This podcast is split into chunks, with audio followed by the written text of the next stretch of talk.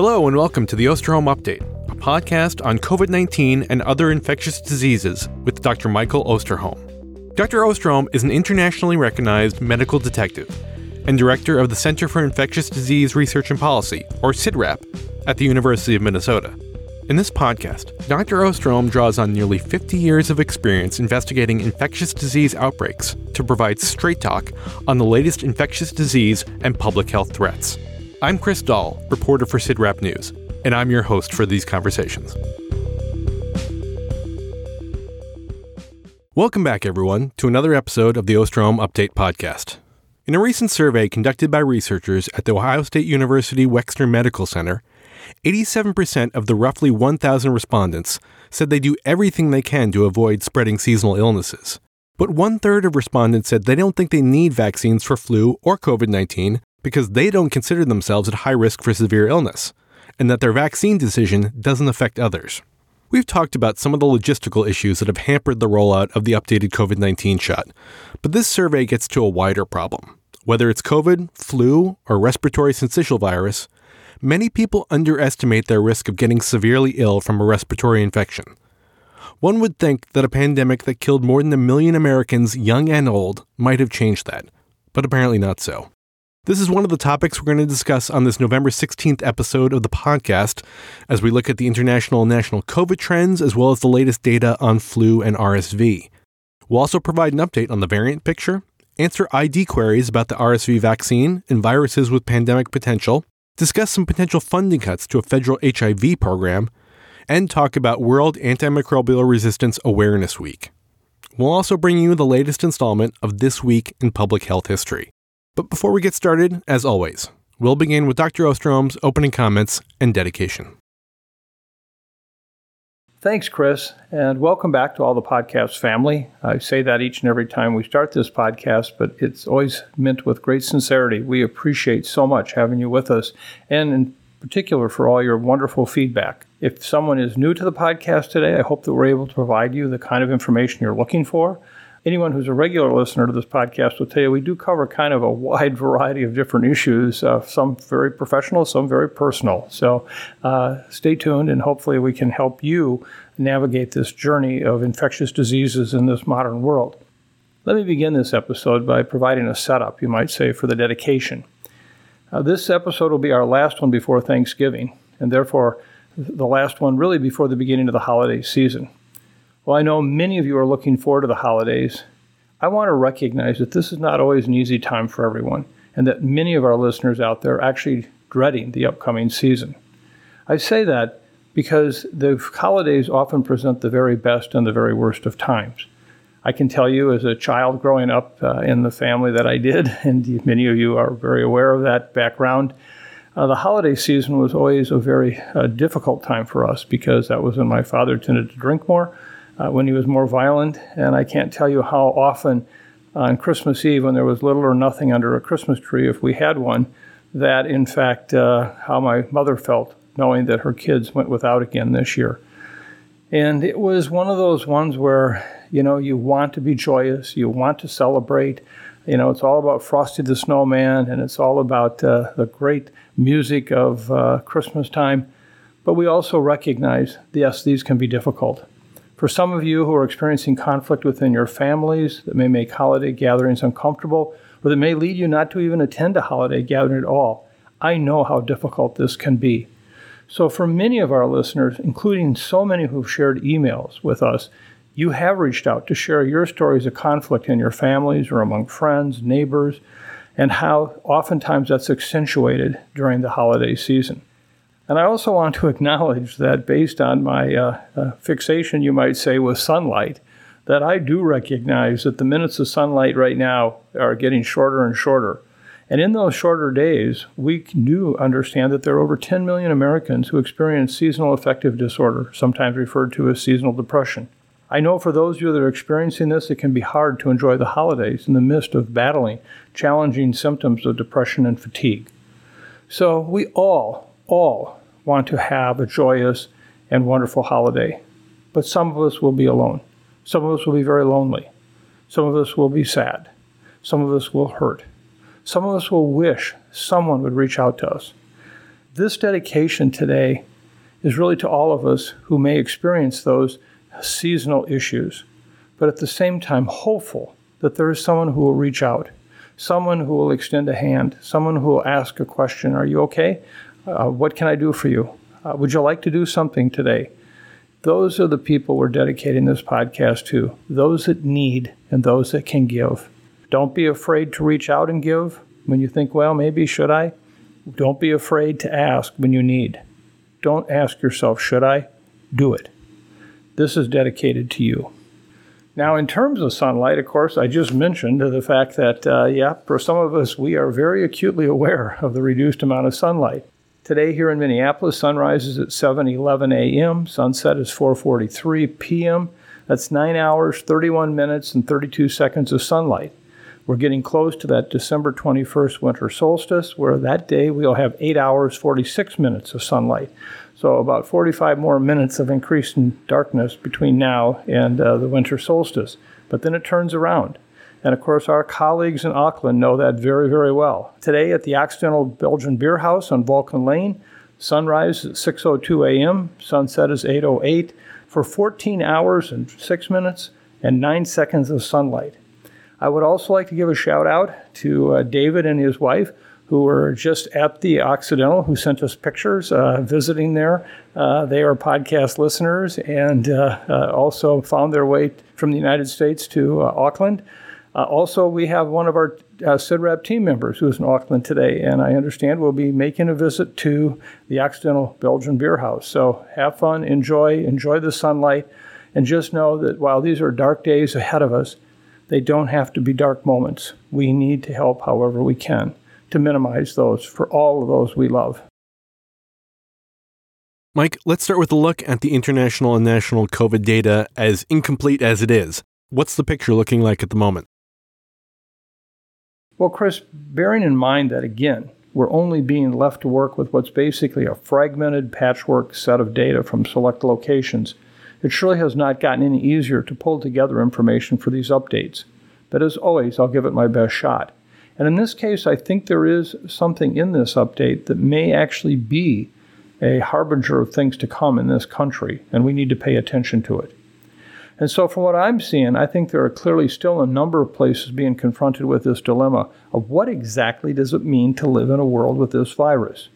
And I'm not sure that question is one we've really reckoned with, especially in the context of a post COVID pandemic world. And I use that term again over and over again post COVID pandemic world. In fact, if I'm being perfectly honest, I don't think many people even wanted to think about this, let alone deal with it. It's tough. But to me, this is something that's critically important and warrants our attention moving forward, since it could ultimately help dictate what our future with COVID might look like. So, with all that being said, let me just provide a few examples of what's been happening in different countries internationally. Many of these I actually touched on in our last episode, so in that sense, it'll be more of an update. But I think it really does shed some light in what I'm talking about and what we might experience here in this country in the days ahead. In several places, there were recent increases over the past couple of months, but things have seemingly started to cool off. So that includes the UK, the Czech Republic, and Canada. In the United Kingdom, hospitalizations have dropped the past four weeks from about 4,300 weekly admissions in early October down to about 2,500 as of early November. And the Czech Republic, which saw hospitalizations go from 10 in August to 600 by the late October time period, is now back down to about 300.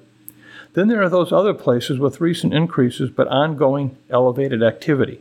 This includes Italy and the Netherlands. For example, hospitalizations in Italy went from 800 in early August to 3,700 by mid October, and now, almost a month later, they're still hovering around the 3,700 mark.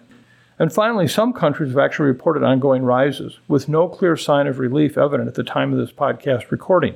Among these, maybe the most notable is Sweden, where COVID hospitalizations have climbed from less than 150 in mid August to nearly 1,200 as of now. In fact, if you look at the number of COVID patients hospitalized in Sweden, we are now at the sixth highest peak that they've had in the entirety of the pandemic. And this peak is actually more than half of the peaks that we've seen in the previous uh, experience with the virus. So this is significant. What's going on? Well, I'm not sure. But as I talk in a moment about variance, I think there may be some hints in that. So let me just shift to the U.S. because at this point, we too are in one of those periods of is it going up? Is it going down? Is it going anywhere? As we get closer and closer to the holidays and people start to gather with family and friends, we may be seeing some increases of COVID activity overall here in the U.S. Wastewater data, which is again coming from BioBot, which uh, is a whole other story into itself as to who is now providing wastewater data for this country. It is showing activity rising across most of the country. When we look closer to each region, activity is rising slightly in the Northeast, the South, and the West. Following a large increase in activity recently in the Midwest, wastewater data is now showing a very slight decline over the past couple of weeks. However, when we look at indicators such as emergency room visits, hospitalizations, and deaths, we get a somewhat different picture. Hospitalizations are down about 8% over the past week. Right now, about 14,750 hospitalizations in the past week. This is down from 16,000 just two weeks ago, and that's the lowest hospitalizations that have been seen since August 19th. Deaths are also trending downward, now just above 1,200 per week. Remember, 1,200 a week, though, is still substantial. Those are our moms and our dads, our grandpas and our grandmas, our brothers and our sisters, our friends, our colleagues. And I personally have been touched in the past two weeks with three different individuals who I know who have died from COVID in recent weeks. But overall, the good news is the trend for deaths is decreasing. So, where does this take us? I don't know. I do know that we have to be mindful of what's happened in Europe, where we've actually seen some sizable increase in cases, including serious illness, hospitalizations, and deaths in places like Sweden. And is this tied to the variant? I don't know. But we'll talk about that in just a moment. And Mike, what are you seeing on the variant front? Well, Chris, HV1 and HK3, both descendants of EG5 Omicron, are the variants showing and projected to continue exhibiting the most growth according to the CDC and BioBot wastewater data.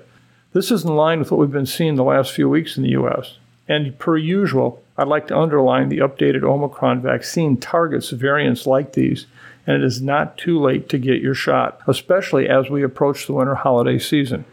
Now is as good a time as any, and I strongly urge you to get the vaccine if you haven't already. In other variant news, JN1, which you may recall is a relative to BA 2.86, is continuing to show rapid growth advantages in areas where it's taken hold, namely in the European countries like France, England, Iceland, and Sweden. It has been detected in low levels in the U.S. in September, though CDC is not yet distinguishing JN1 from its parent BA2, despite this variant's particularly concerning mutation profile. According to the CDC, they wait until the variant passes a 1% weighted estimate in the U.S. population to include it in surveillance. In other words, there are not enough sequences right now to justify its addition to the biweekly updates.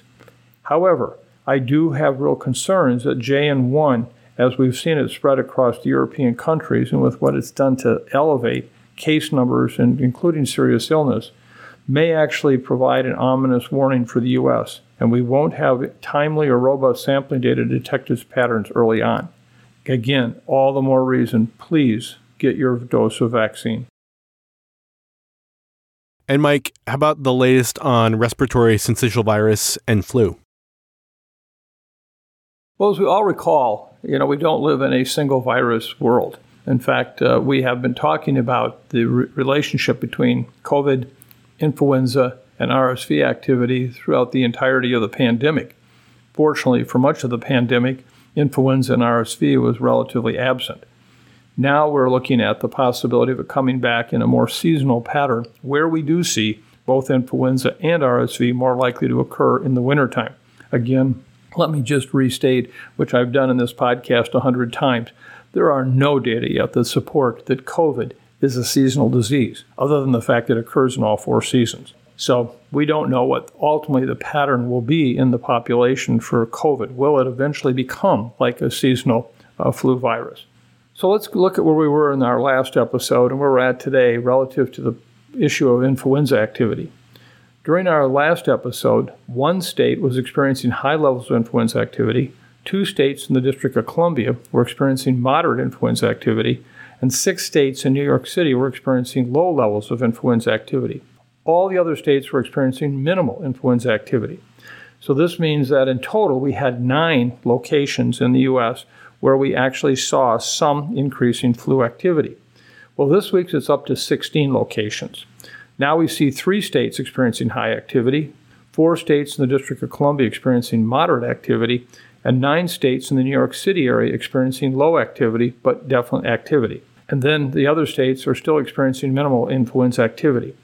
What this tells me is that we may be in the earliest days of beginning to see a more traditional winter flu season develop. Based on this, again, now is the time to get your influenza vaccination.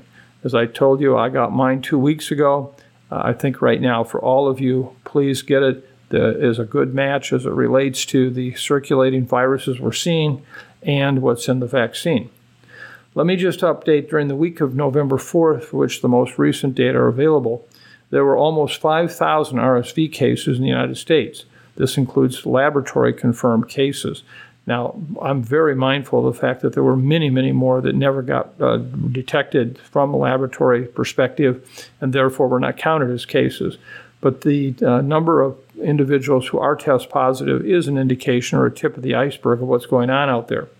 This is up, by the way, 39% from two weeks prior during the week of October 21st and up 136% from four weeks prior to that, the week of October 7th.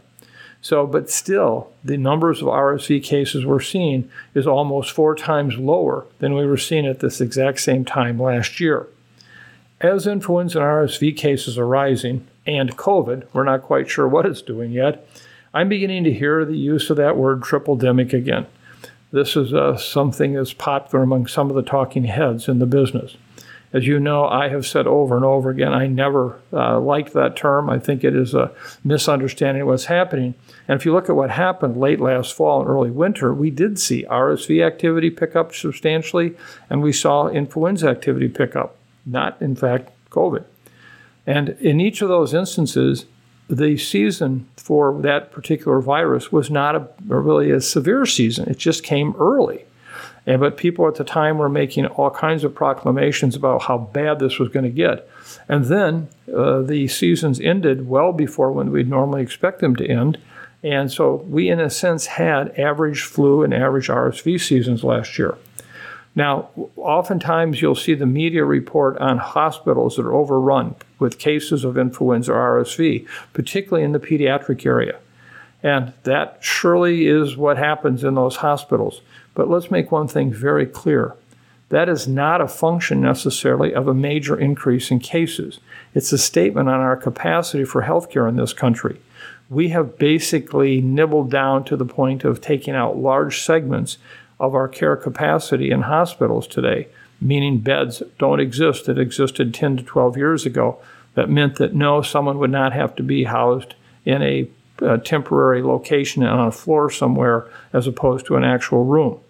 So at this point, I just want to be clear that yes, we can see big increases in cases seasonally, and they can be challenging. But we have to interpret when is that a function of actual numbers of cases and when is it a function of the decreased capacity of our healthcare system to care for people, making it into a crisis. At this point, I don't think we have any evidence we're going to have anything other than an average flu season. Uh, we're going to have an average uh, RSV season. And with that, I think we're just going to be uh, watching what happens over the next few weeks. This might be a good time for a quick follow up on that survey I mentioned in the intro, Mike. There are a lot of reasons why people may choose not to get vaccinated. But do you think public health officials need to communicate better about the risks of getting COVID or the flu, even for people who might not consider themselves at risk? While we may not be able to reach the people who are truly opposed to vaccines, this seems to be a group where you could make some headway. Chris, the data from the survey you just mentioned is very concerning. I think it really sets us up to understanding what the new trend is in vaccine acceptance and how people understand what these vaccines can do to protect them from everyday illness and in particular for severe illness. As you stated in the introduction, 33% of Americans believe they don't need an influenza or COVID vaccine if they're not at high risk of developing severe disease. I can actually understand that. They think that maybe the shot is going to be worse for them in terms of being out with a possible vaccine reaction uh, for a day or two. I think this really just comes down, though, to a, a misunderstanding of both the risk of influenza and COVID and also the very low risk of any adverse event with these vaccines that comes with having taken them. Though many individuals view influenza as more of an inconvenience than a serious health concern, the data in hospitalizations and deaths tells a different story, particularly when you look at an entire season, not just the earliest days like I've just talked about. Influenza deaths from the 2010 to 2011 flu season through 2019 2020 flu season have ranged anywhere from about 12,000 to 52,000 deaths per season, with a median of approximately 38,000 deaths. Now, those aren't actually all individually reported deaths. It's based on part of a statistical model that the CDC's developed, but they do give us a relatively good sense of what, in fact, the picture looks like in terms of number of deaths. Though these numbers may seem relatively small to the, compared to the number of COVID deaths we've seen over the last few years, they are far from insignificant. Influenza hospitalizations during the 10 flu seasons prior to the pandemic ranged from 140,000 to 170,000 hospitalizations per season. Additionally, for many individuals, including those who are not at high risk of hospitalization or death, there are still financial costs that come with influenza. Not everyone can afford to take off a few days or even up to a week due to influenza symptoms. And even among those who can, most would prefer not to. So while it is true that the overall number of influenza deaths is lower than we have seen for COVID, there is certainly still a risk for hospitalization and death, and even the inconvenience of being sick for a few days. This is especially true among those 65 years and older. And yet, we now see that 65% of adults in this country have still yet not gotten their flu vaccine for this year. So I would just urge that people look at what the data do support in terms of safety, in terms of effectiveness, and what this may mean in the short term.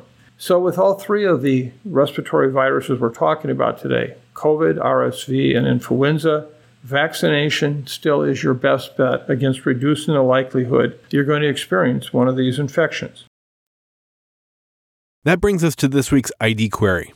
This week we actually have two. The first is from Bill, who asks You've mentioned the RSV vaccine many times on the podcast, but I don't believe you have said who qualifies for the vaccine.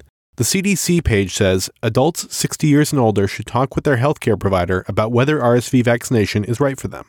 A more recent CDC page says the same thing but adds pregnant people and infants. Is this correct? Well, thanks, Bill, for that very thoughtful question. If listeners to this podcast are confused about what the recommendations are for RSV, join the entire crowd. I know of many people who are absolutely lost in terms of what do I do. And I will explain in a moment how that is even carried over to confusion about who gets what vaccine. First of all, let me just separate out the two primary groups that we're trying to protect from RSV infection. There are those who are 60 years of age and older, for which two vaccines have been approved and for which we have a major increased risk of serious illness, hospitalizations, and deaths when you become infected. And on the other side of the life curve, we have infants, and particularly premature infants. And so we're trying to protect them uh, with the same vaccines and some additional monoclonal antibodies. So let me just be clear. There are two vaccines that have been approved for 60 years of age and older. Abrysvo, which is made by Pfizer, and Arexvy, which is made by GlaxoSmithKline. Now, it's very confusing, these two names, Abrysvo and Arexvy, such that uh, we've already seen confusion in pharmacies as to which vaccine to use, because only one of them, the Abrysvo vaccine by Pfizer, has been approved for both those over age 60 and for pregnant uh, women during the weeks 32 to 36 of their pregnancy. Now, I hope that the over 60 is clear why they need the vaccine. Again, it's age related risk factors. Either one of these vaccines, which are very similar, will work. However, only one of the vaccines, as I just mentioned, has actually been approved for use in pregnant women. Now, the reason we give the vaccine to the pregnant women is because they mount antibodies to the vaccine, and that actually then is transferred to the unborn child. And so, in the earliest days of their life, they actually carry the maternal antibody that the mother very kindly gave them before they were born. And that is a very important time period for reducing the risk of serious illness in these young children. For those infants who were born to mothers who did not get the vaccination in week 32 to 36, there is a monoclonal antibody that can be used for protecting them temporarily. There are two different products. One, which is called Beyfortus, actually has three times the higher potency than the second one, Synagis. This is an antibody that's administered to all infants eight months or younger born during or entering RSV season. Also, there are monthly doses of the Synagis for children 24 months of age and younger with certain health conditions that increase their risk of severe disease. These infants would not also receive the Beyfortus monoclonal antibody. So, again, let me just go back through this. For those 60 years of age and older, you get either the GSK or the Pfizer vaccine. For pregnant women at 32 to 36 weeks of gestation, if you're vaccinated during that time, you need to be vaccinated with the Pfizer vaccine. And then for the infants born to mothers who had not been previously vaccinated, you have one of these two products that you can use the Beyfortus or the Synagis. Now, I've seen lots of confusion. In fact, I got called uh, just this past week from a pharmacy here in the Twin Cities who unfortunately mixed up the brands for administering to pregnant women, and they actually gave them the GSK vaccine which has not been approved for pregnant women. Although the lack of approval is not because of safety reasons or even how well it works, it's just the fact that they didn't uh, go for approval from the FDA for that vaccine. So, and then on top of all of this, what really complicates this is that there's been a major shortage of these doses of vaccine. Um, pediatricians uh, have been very frustrated about the lack of pediatric dosing uh, and what's available. So at this point, all I can say is, is that continue to try to get it. Uh, I know that medical clinics, uh, hospitals around the country are all scrambling to get as much of this as they can. One last point I want to make I have heard from a number of people, who, particularly those 60 years of age and older, who have said they've gone to their healthcare provider, uh, a physician, nurse practitioner, et cetera, who said, well, you know, I'd maybe wait for this because, you know, we don't have that much experience with this vaccine. And I know of many people who have actually been turned away without having been vaccinated. This is wrong, wrong, wrong. Uh, please, if your healthcare provider tells you that, you can say, This crazy guy at the University of Minnesota said, No, get it. The safety profile on these vaccines are, is very, very good. A lot of research has gone into this. We know that these vaccines can, in fact, save your life. So if you're over age 60, I got mine, you, you get yours. Get your dose of vaccine. And even if you have a hesitant healthcare provider who says, well, I'd wait, you may be waiting to the point where one day you're laying in that hospital bed with your RSV infection, wishing you had gotten your vaccine. So I hope this uh, adds a little bit of clarity, Bill, to what you uh, are asking. I do understand how confusing it is. I think these names that they come up with for doses of vaccine make it only more confusing. Uh, and uh, to the general public, just know if you're a pregnant woman, if you're a baby, if you're over age 60, RSV vaccines or monoclonal antibodies are for you. And then we received this email from Mignon, who had a follow up to your discussion in the last episode about viruses with pandemic potential. She wrote, I was confused about one thing you said last week, and as I always tell my students, when you're confused, you're probably not the only one, so ask. You said we can be sure there won't be another huge surge like the Omicron event. But later in the podcast, you talked about future pandemics that could be much worse if we get a virus with the lethality of SARS or MERS that is also more transmissible. Given that SARS CoV 2 is still undergoing significant evolution, why don't you think it's possible that this virus could become the next super pandemic or even reach Omicron levels of horribleness again? What am I missing? First of all, Chris, I want to thank Mignon for this very, very thoughtful question. Uh, it's clear that uh, Mignon is a very good teacher because uh, to, in order to teach, you must learn. And uh, in this case, this question is all about that. So thank you very much. Let me be really clear here about this. Uh, I'm really talking about two very different times. One associated with the backside of what I call this pandemic, meaning that the big spike activity of cases, the ones that we're talking about hundreds of thousands of hospitalizations a week. We're done with that. Why are we done with that? As much as this virus will continue to change, it will not change substantially enough that, in fact, the immunity that we have developed will not provide some cross protection against uh, serious illness, hospitalizations, and deaths. And so, yes, we're still going to see morbidity and mortality associated with this virus. It will go on into perpetuity. But however, it's not going to give us those days again of a totally virgin population immunologically as it relates to uh, this virus. Now, what I was referring to about what could happen is a new coronavirus emerge. Much like this virus, uh, SARS CoV 2 is different than SARS 1 or MERS viruses, the next one would also be different than the three previous ones, where the cross protection from previous immunity may be limited, if at all. That's when, if a virus emerged that had the ability to kill, like we see with MERS or with SARS, 15 to 35% of people infected die. And it had the wings of a highly infectious respiratory virus like SARS CoV 2. We would see at that point a very, very different kind of pandemic experience we could see substantially increased number of deaths, serious illness, hospitalizations, etc., because we wouldn't have that cross protection against a specific virus. And so I want to make it very clear that I don't see that on the horizon right now. There's no evidence we're seeing the emergence of a new coronavirus that would cause us to think we're going to have another pandemic. And therefore, what we're really talking about is the remnants of the one that we just had. That will continue. We, though, however, must stay vigilant for what could happen with a new coronavirus or a new flu virus at any time.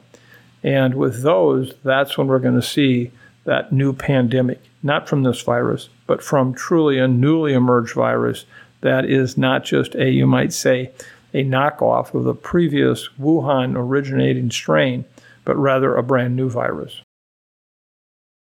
Now, on to some other infectious disease items. There was an article in Politico this week about some potentially massive cuts to a Trump era program that aimed to end HIV in America.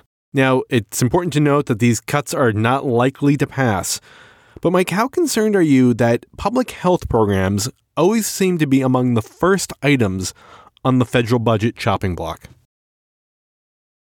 Chris, this is a uh, incredibly difficult topic for me. Um, in that anyone who's listened to this podcast, anyone who's followed my career, knows that I have made every effort to stay as apolitical as possible, where I have always believed my job was to be a private in the public health army. And without regard to who the commander in chief of that public health army is, I'm there to serve.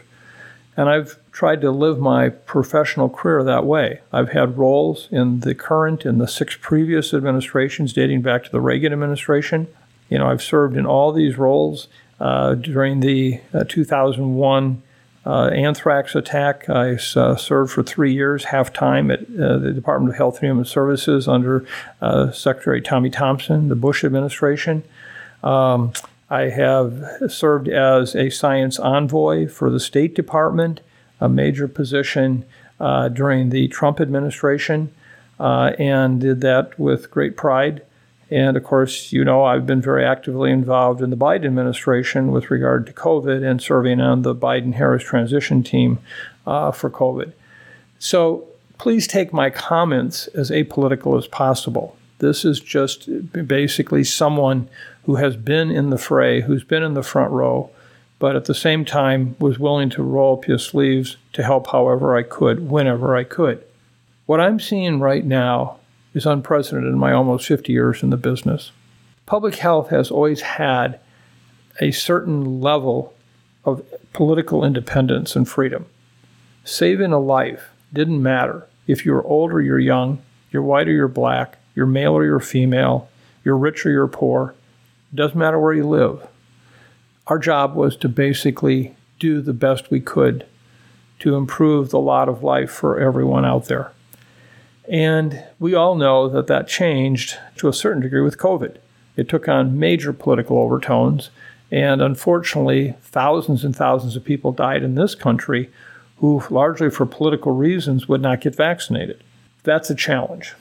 Well, now I look at what's happening, and if someone had said to me five years ago, what just happened a few weeks ago would be possible, I would never have believed it. One of the House Appropriation subcommittees basically passed out of their committee a bill which would have reduced both the CDC and the NIH budgets by 50%, not leveled them, reduced them. A provision in the bill would also have prohibited CDC to work on HIV throughout the world. I, I, I'm, I'm stunned. I'm stunned.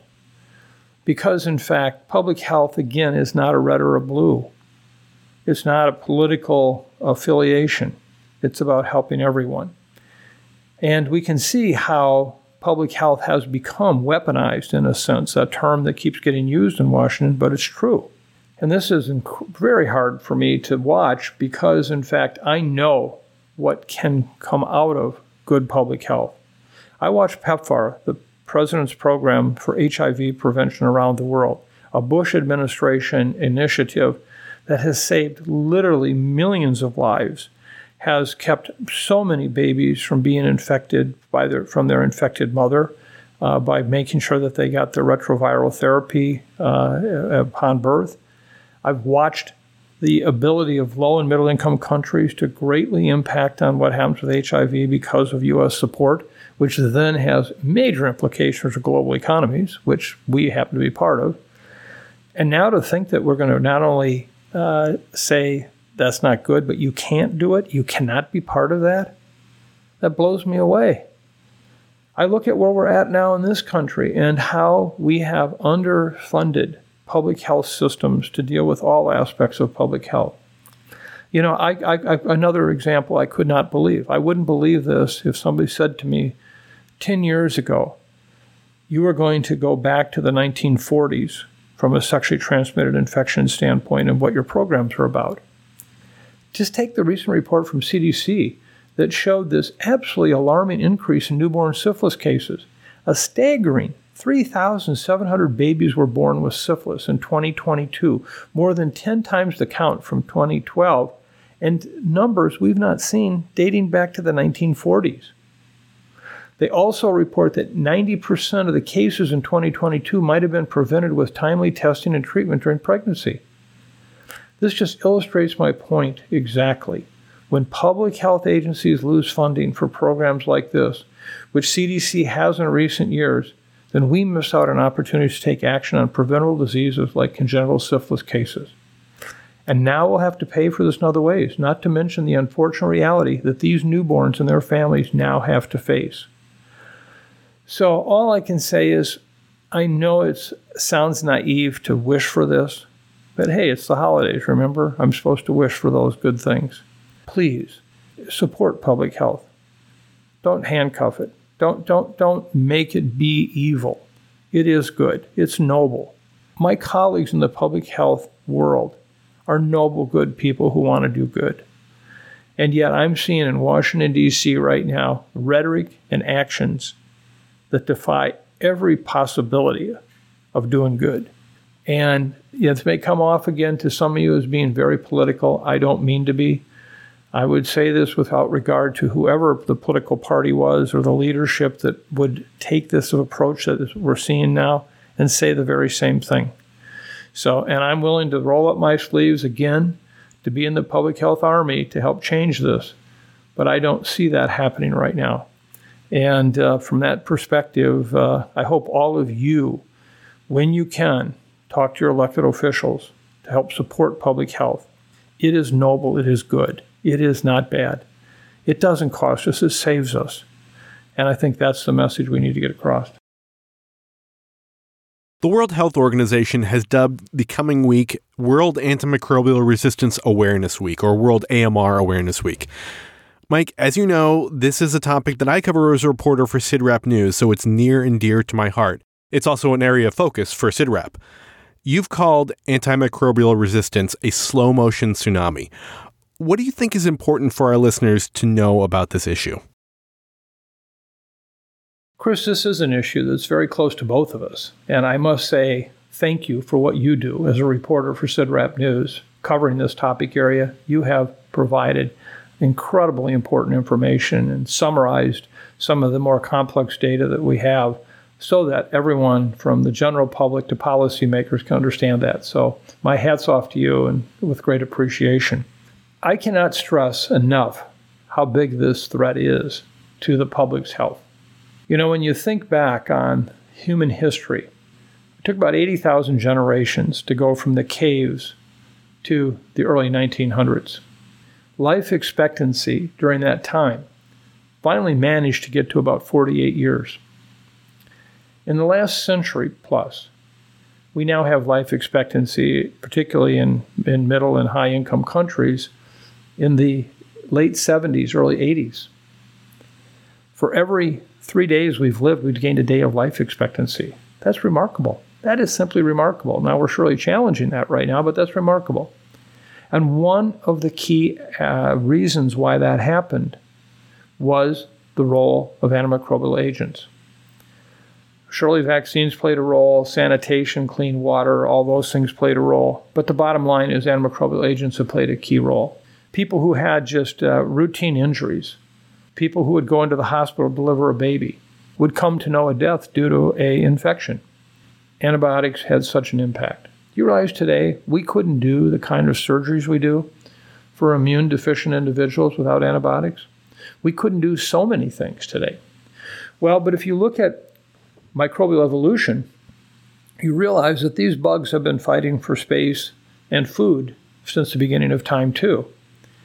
And what we have done is captured ways to somehow affect that reproduction of those infectious agents some cases killing them, sometimes just rendering them so they can't reproduce. And guess what?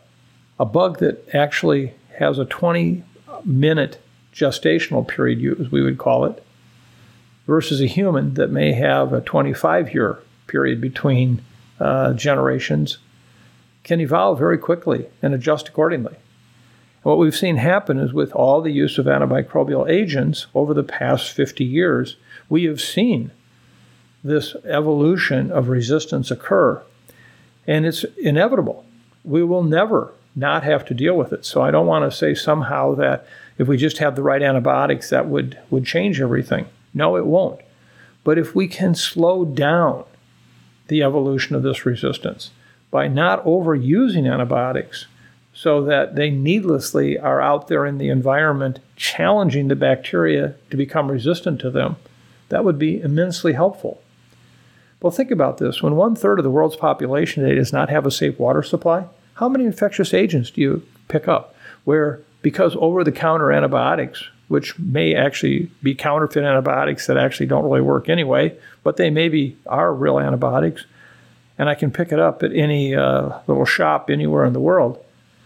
Think of what that does to drive the pressure for the evolution of antibiotic resistant infections. And there's been a number of reports out that have detailed this great concern. Uh, notably, one uh, that the Wellcome Trust helped support back in 2015 and 16 under Sir Jim O'Neill's leadership actually proposed that by 2050, more people would die from antimicrobial resistant infections than would die from cancer and diabetes. That's a pretty frightening thought. So, what's the answer? Well, the first thing is, is there is no business model that was going to bring the world rushing to make new antibiotics. You know, today, if you're a pharmaceutical company and you have a responsibility to your investors, you want to find blockbuster drugs that somebody's going to have to take every day for the rest of their life. You don't want to have to spend all these years in research and development to come up with an antibiotic that then will say, don't ever use this unless you absolutely have to. And then when you do, hardly use it at all. It's just enough to get you better, okay? Because we don't want to push the antibiotic resistant evolution. That's not a good model. You know, that'd be like uh, a car dealer selling cars that are great cars, but you can only use them between 9 and 10 o'clock on Sunday mornings. Who's going to buy that car? And so that is the world we live in in terms of development. Then we have this overuse of antimicrobials, not just in humans, but also in animals. We even have it in plants today where we're seeing the wide use of certain antimicrobial agents around the world to suppress various plant pathogens. This is all driving resistance. And we can't begin to address this issue until we come up with a more uh, reasonable plan for how do we, one, limit the use of antimicrobial agents when we don't need them. Well, surely cleaning up the environment, i.e., safe water, is an example that would help. Number two is how do we support antimicrobial research and development in such a way that makes it economically feasible for companies to want to do that and to basically then have uh, a, a profit margin there that can be guaranteed, but they don't have to compete in the open market trying to sell as much of the antibiotic as they can. And then we need to have individuals understand, you know, don't pop pills just because you got them in your medicine cabinet from an infection that occurred two years ago, but you didn't use them all. How do we educate the public about this? And so I think all of these are really important issues. And I would really recommend any of our listeners to go to the CIDRAP site. We have actually produced a fantastic 12 episode podcast series entitled Superbugs and You, which features incredible guests and a discussion of ongoing antimicrobial resistant threats in the world. I think you'll get a great deal out of listening to these 12 episodes of the podcast series. But just know this is real.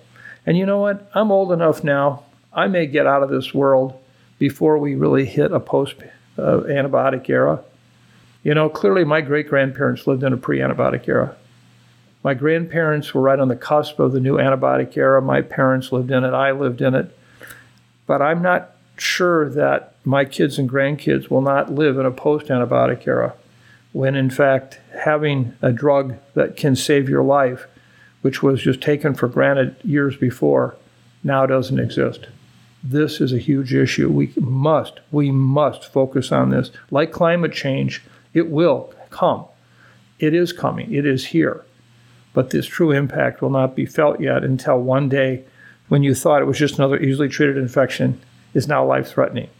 That will change your view of the world. Finally, Mike, you alerted the staff recently to an article in the journal Clinical Infectious Diseases, which was fittingly written by Debbie Goff, who is an infectious disease pharmacist and leading advocate for antibiotic stewardship, and someone I've spoken to on many occasions for my stories. But for this article, she wrote about the experience of having an elderly mother in a nursing home during the COVID 19 pandemic. What was it about this article that struck you? Chris, first of all, I just have to comment on uh, your introduction here to say that Debbie Goff uh, has been a dear, dear friend and trusted colleague for many years. And I cannot begin to uh, elaborate on all the incredible things she's done to deal with the issue of antimicrobial resistance and antibiotic stewardship, the ability basically to wisely use antibiotics. Uh, Debbie is uh, one of the best in the world in her business and she is one of the kindest, uh, nicest people I've ever met. I, I have nothing but the highest regards for her. And she published a story uh, in the Clinical Infectious Disease Journal, one of our uh, journals that we all count on in infectious diseases, telling a story.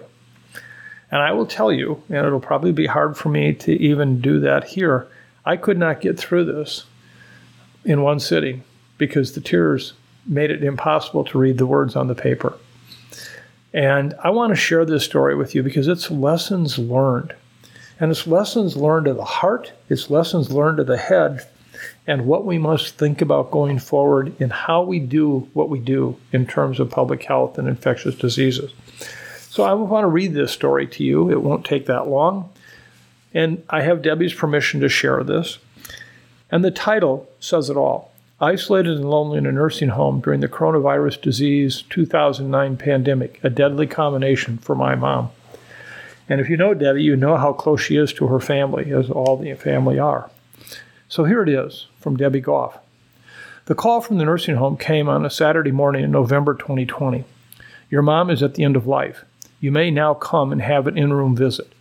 I got in my car and started the seven hour drive to her nursing home in Chicago.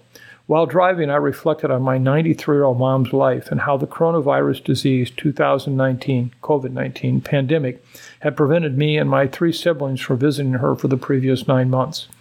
My mom's progressive macular degeneration, decreasing mobility, and mild dementia led to her moving from her home to a nursing home at age 89. Her nursing unit had eight private rooms. She was friend to the seven other residents.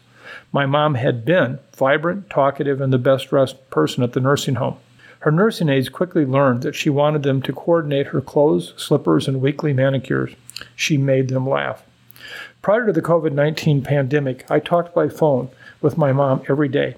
I frequently made the drive to Chicago to spend time with her. I would pack up her wheelchair and take her shopping and out to lunch. My siblings, who lived in Chicago, would visit her in person regularly. Little did I know that when I kissed her goodbye at Christmas 2019, it'd be the last time I would hold her hand in person until this end of life visit in November 2020. In an effort to prevent the most vulnerable elderly patients from acquiring or transmitting COVID 19, the Centers for Medicare and Medicaid Services issued a lockdown order on 13th of March 2020, banning everyone but essential personnel from entering nursing homes. My mom was kept in her private room with the door shut. Masks were mandated for employees and residents. All socialization stopped, including her weekly manicures. Group activities were prohibited. My mom ate every meal alone in her room. Her nursing aides could not use their iPhones for my calls, so I had to call her landline phone in the room. Due to her poor vision and growing confusion, she would frequently pick up the receiver backwards. She could not hear me and would hang up. The few times I was able to connect with her, she would ask, When will you come to see me? None of you visit me anymore. I sit in my room all day. They won't let me see my friends. I'm not allowed even to attend Mass. I do not want to live like this. I tried to explain that there was a very deadly virus and we needed to protect her. It was heartbreaking. As the pandemic progressed into summer and fall, her nursing home implemented window visits. On paper, this policy sounds reasonable to reconnect patients with their loved ones. The reality was that the window visits were useless for my mom. The window visit required families to pre schedule the visit. A nursing aide had to be available to bring my mom down to the window in her wheelchair. My sisters would arrive for the scheduled 15 minute visit, only to learn that the nursing home was short staffed that day and the visit had to be canceled. When the window did occur, my mom would be in her wheelchair 10 feet from the window. My sisters would be outside shouting to my mom and another family at the next window shouting at their loved ones. I was on my sister's iPhone, FaceTime, also shouting to my mom. My mom would ask her aide, Why am I down here? I do not see anyone. She had macular degeneration. And I do not hear anyone. She was hard of hearing. When the aide would tell her, It is your daughters and son outside, she would say, Well, tell them to come in and see me. This was not possible. I watched as my mom's verbal skills declined each month. She became more confused. I had an N95 mask fit test, as did my brother, a physician in a hospital, and one sister, a nurse in a hospital. We pleaded with the nursing home director to allow us to visit our mom in her private room.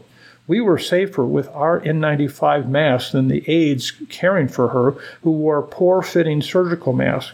We continued to make our case to visit our mom, but the nursing home would not make any exceptions, only allowed to visit at end of life. When I received the end of life phone call and arrived at the nursing home, my siblings and I were handed inadequate KN95 mask, gowns, and gloves. Her four children entered her room. Mom, it's Debbie, your favorite youngest daughter. Mom, it's Barb, your favorite middle daughter. Mom, it's Diane, your favorite oldest daughter. Mom, it's Jack, your favorite son. Her eyes opened only to see four unrecognizable people standing over her in mask, gowns, and gloves. Knowing we were COVID negative, we removed our masks and gloves. I held her hand. Her eyes lit up and she asked, Where have you been? She squeezed my hand and never let go. We talked, we laughed, we gave her ice cream with a Starbucks latte, her favorite. After four days of daily visits with her four children, she was back to her baseline and no longer in the end of life. When she asked how much longer she would need to live like this, isolated and alone, we said for several more months. She replied, I'm blessed we had this time together. We each told her how much we loved her, knowing it could be the last time we would see her.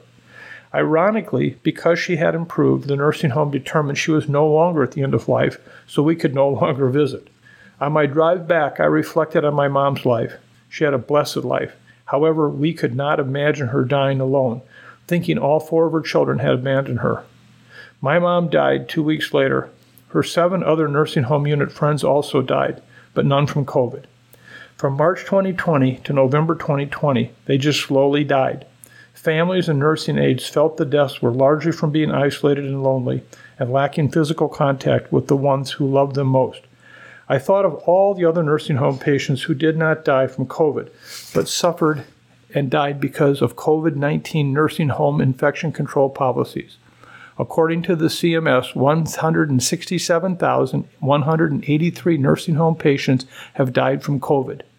We will never be able to tally the number of elderly residents who died in nursing homes during this pandemic from loneliness or a broken heart. Death from a broken heart is real. Debbie Goff. If we learned anything from this pandemic, we have to learn what Debbie is sharing with us. And I hope that as we look forward, we do develop both care for the body and care for the heart, care for the soul.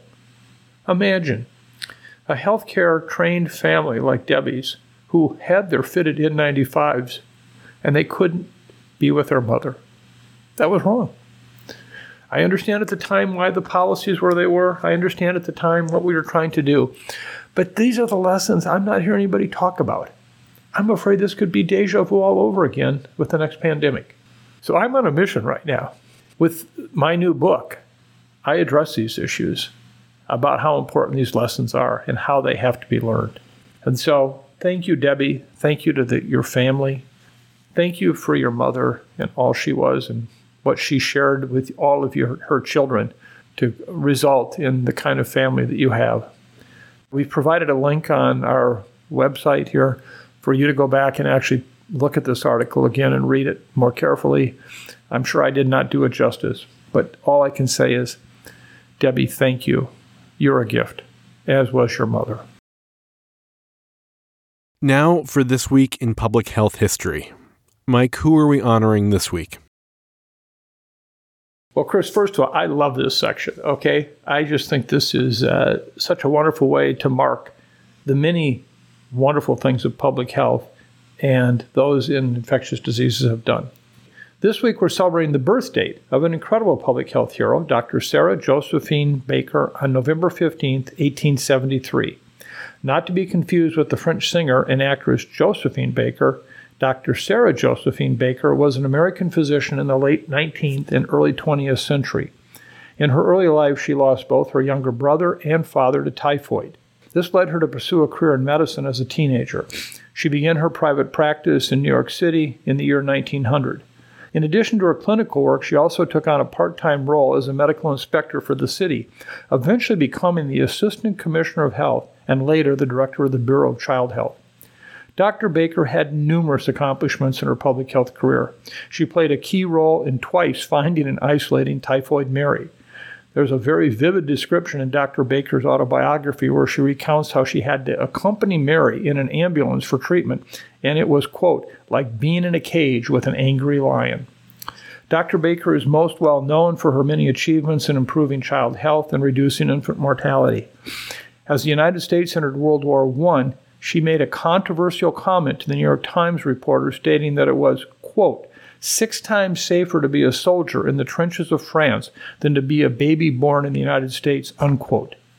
She played critical roles in improving water and sanitation in the city, providing safely pasteurized milk and infant formula to families, training and licensing midwives, and promoting home visits and education for parents on safe sleep and nutrition. She also implemented the first wide scale school health program, allowing for children to be checked and treated for illnesses while at school and to receive a nutritious lunch. Dr. Baker eventually became the first woman to earn a PhD at NYU in public health. She ended her career by lecturing on child health at the NYU Bellevue Hospital Medical School and serving on numerous committees, including the League of Nations. She was a suffragette, even meeting President Woodrow Wilson at the White House to advocate for women's rights to vote. This is just a snippet of Dr. Sara Josephine Baker's incredibly life and career. I'd recommend anyone who is interested to read her autobiography, Fighting for Life. We'll also link a few resources on Dr. Baker on our podcast website. What a special person in public health history. Mike, what are your take home messages for today? Well, I'm sure the audience, uh, if you've followed with me so far, know at least one of them, and that is get vaccinated. If you're eligible for RSV. Virtually everyone is for COVID and influenza. Get those three vaccines. Make sure you're up to date. Uh, it can go a long ways in reducing serious illness, hospitalizations, and deaths. Number two, I'm not sure what COVID will do here in the next few months in the United States. However, it could show its ugly head, much like we're seeing in Europe, where we see some notable increases in serious illness, hospitalizations, and deaths. So that's again why you should get vaccinated. At this point, one who predicts what a flu or an RSV season will look like can often be made to look foolish. So I'm prepared to do that. I think right now what I'm seeing is suggesting that we will have an average flu and RSV season, meaning that it will still extract significant pain and suffering, but we're not going to see the big, big uh, peaks of cases. I hope that's the case. I could very well be wrong. Uh, but uh, at this point, I think that's what will happen. And finally, what happens in Washington matters around the world. I hope the moments that I shared with you about the challenges we have right now in our government and what their views of public health happen to be among a number of elected officials does not mean that our future in public health will be diminished, but will rather be expanded because it is the noble profession. And so be aware of, be mindful of, be supportive of with your elected officials the public health that we need to save lives, to reduce pain and suffering. That to me is such an important, important message. And what is your closing song for this episode? Well, in following up on the dedication, which uh, I hope I did an adequate job of expressing what was in my head and my heart, I want to follow up with a song that I've actually used in previous episodes, in fact, because to me it represents such a, a special meaning. Uh, this song was uh, used in episode 11 way back in June 10th of 2020, driven by the data. In episode 52, on April 22nd, 2021, a balancing act continued. And in episode 75, Evolving Science, on October 28th, 2021. So it's been over two years since I've used it again. This song, Lean on Me, is a song written and recorded by American singer songwriter Bill Withers.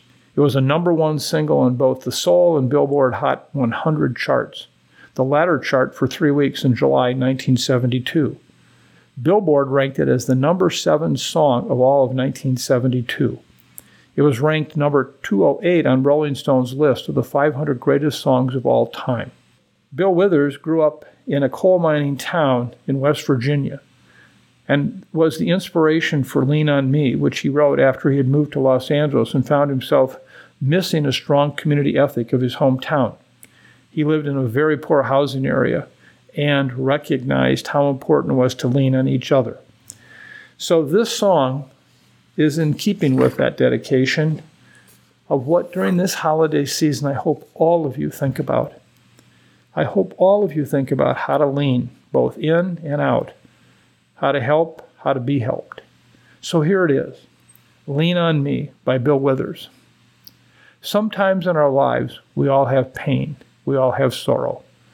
But if we are wise, we know that there's always tomorrow. Lean on me when you're not strong, and I'll be your friend. I'll help you carry on. For it won't be long till I'm going to need somebody to lean on.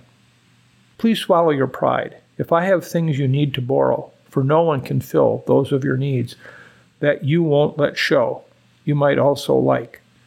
Just call on me, brother, when you need a hand. We all need somebody to lean on. I just might have a problem that you'll understand. We all need somebody to lean on. Lean on me when you're not strong, and I'll be your friend. I'll help you carry on. For it won't be long till I'm going to need somebody to lean on. You just call me brother when you need a hand. We all need somebody to lean on. I just might have a problem that you'll understand.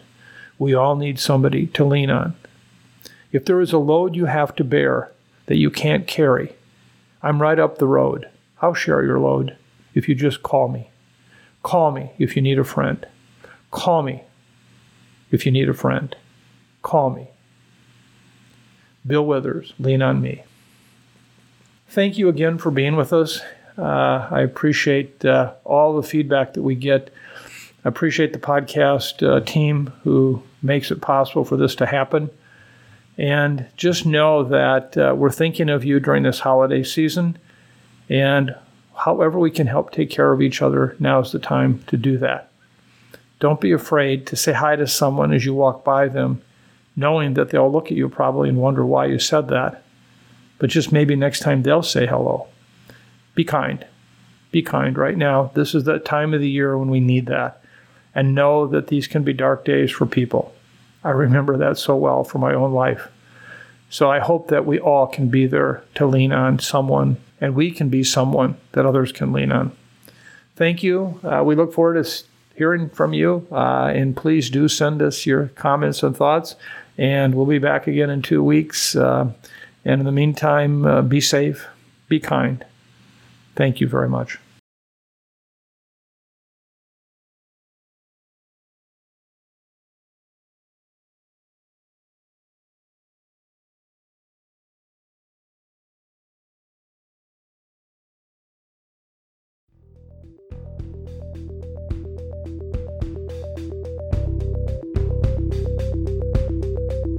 Thanks for listening to the latest episode of the Osterholm Update. If you enjoyed the podcast, please subscribe, rate, and review wherever you get your podcasts. And be sure to keep up with the latest infectious disease news by visiting our website, cidrap.umn.edu. This podcast is supported in part by you, our listeners. If you would like to donate, please go to cidrap.umn.edu forward slash support. The Osterholm Update is produced by Sydney Redepenning, Elise Holmes, Corey Anderson, Angela Ulrich, Meredith Arpey, Claire Stoddart, and Leah Moat.